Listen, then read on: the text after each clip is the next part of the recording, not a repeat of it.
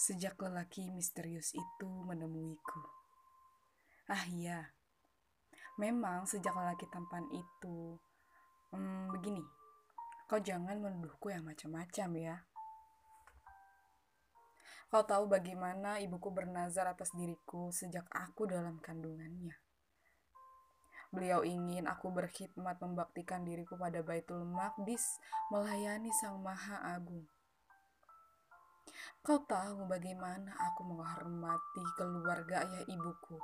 Kau juga tahu bagaimana aku mencintai tanah penggembalan ini. Aku mencintai penduduk dan udara di sini. Kau mengenalku. Aku bukan pezina. Hmm, tapi lelaki itu memang tampan tahu. Hampir terkecoh aku dibuatnya. Suaranya penuh kasih. Belum bicara saja, seolah kabar yang dia hembuskan serasa sudah menetap dalam dadaku. Lengkap dengan titik, koma, titik dua, kata-kata yang ditebalkan, dimiringkan, tanda kutip, hashtag. Ah, dia sangat indah. Sangat indah. Tampil dengan anggun namun terasa keperkasaannya sangat indah. Hmm, sekali lagi jangan kau pikir hal-hal yang buruk ya. Sebab keindahan lelaki itu membuatku berpikir, utusannya saja seindah ini. Apalah lagi yang mengutusnya. Aku tak bisa bayangkan keindahan Sang Maha Agung. Sekali saja aku membayangkannya, aku bisa hancur Aku tidak mau mengkhianati perasaanku sendiri pada Sang Maha Agung itu, yang bila aku menyebutkan namanya, maka kenyanglah jiwaku. Kau pasti sama herannya dengan Paman Zakaria. Suatu hari, beliau menanyakan padaku tentang makanan yang tiba-tiba terhidang. Aku hanya berkata, Makanan ini dari sisi Allah, Paman. Sungguh Allah Maha Pemurah. Aku beritahu padamu, ini akan mengguncang dunia. Aku bisa rasakan itu. Aku, aku dititipi janin. Seorang janin laki-laki. Langsung dari Sang Maha Agung langsung dititipkan kepada rahimku ini. Dan janin itu adalah anak lelaki. Aku sudah diberitahu namanya. Isa Al-Masih. Ini bukannya mudah.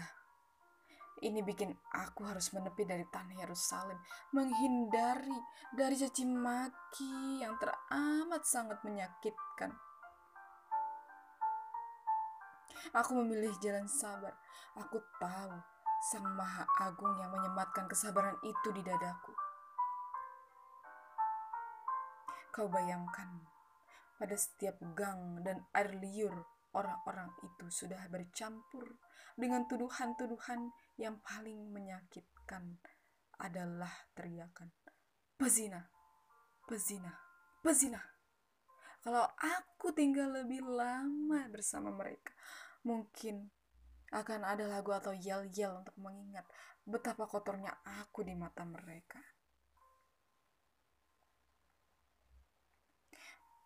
Utusan Sang Maha Agung itu yang menemaniku. Suaranya lembut, selembut roti yang dicelupkan ke dalam air teh. Dia berkata, Jangan bersedih, Maryam. Sesungguhnya Allah telah menjadikanmu seorang yang suci di bawah penjagaanmu. Dialah Isa yang akan memiliki banyak keistimewaan dari Allah. Begitu katanya. Tidak ada, tidak ada yang bisa menghiburku di tengah terik matahari dan waktu yang terasa buntu kecuali kalimat-kalimat sama agung yang dititipkannya melalui utusannya itu.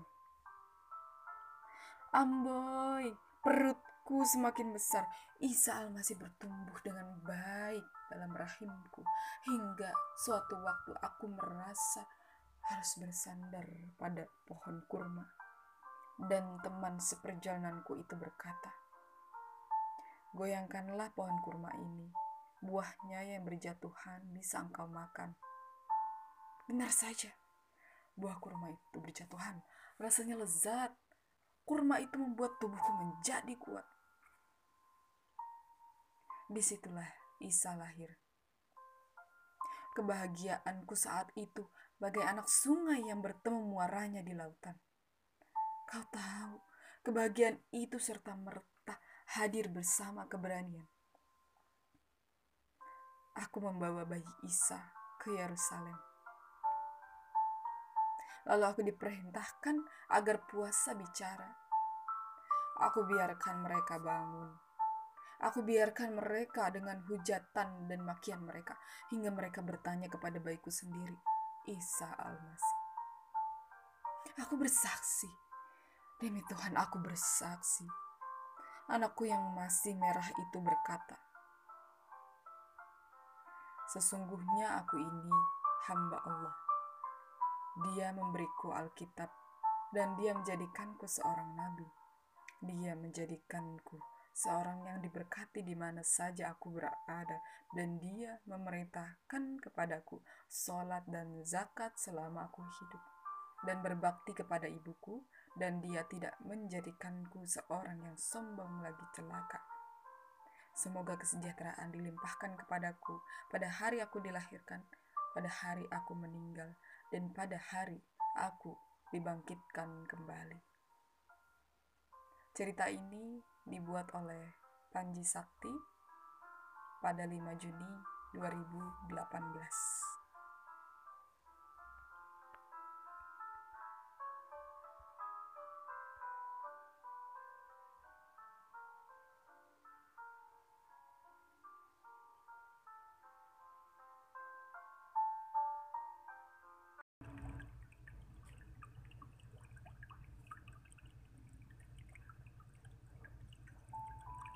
Bebaskanlah aku, ya Allah, dari keinginan untuk dicintai, dari keinginan untuk dipuji, dari keinginan untuk dihormati, dari keinginan untuk disanjung, dari keinginan untuk dimintai nasihat, dari keinginan untuk didukung dari keinginan untuk menjadi populer, dari ketakutan untuk dihina, dari ketakutan untuk direndahkan, dari ketakutan untuk dicemooh, dari ketakutan untuk difitnah, dari ketakutan untuk dilupakan, dari ketakutan untuk ditertawakan dan dari ketakutan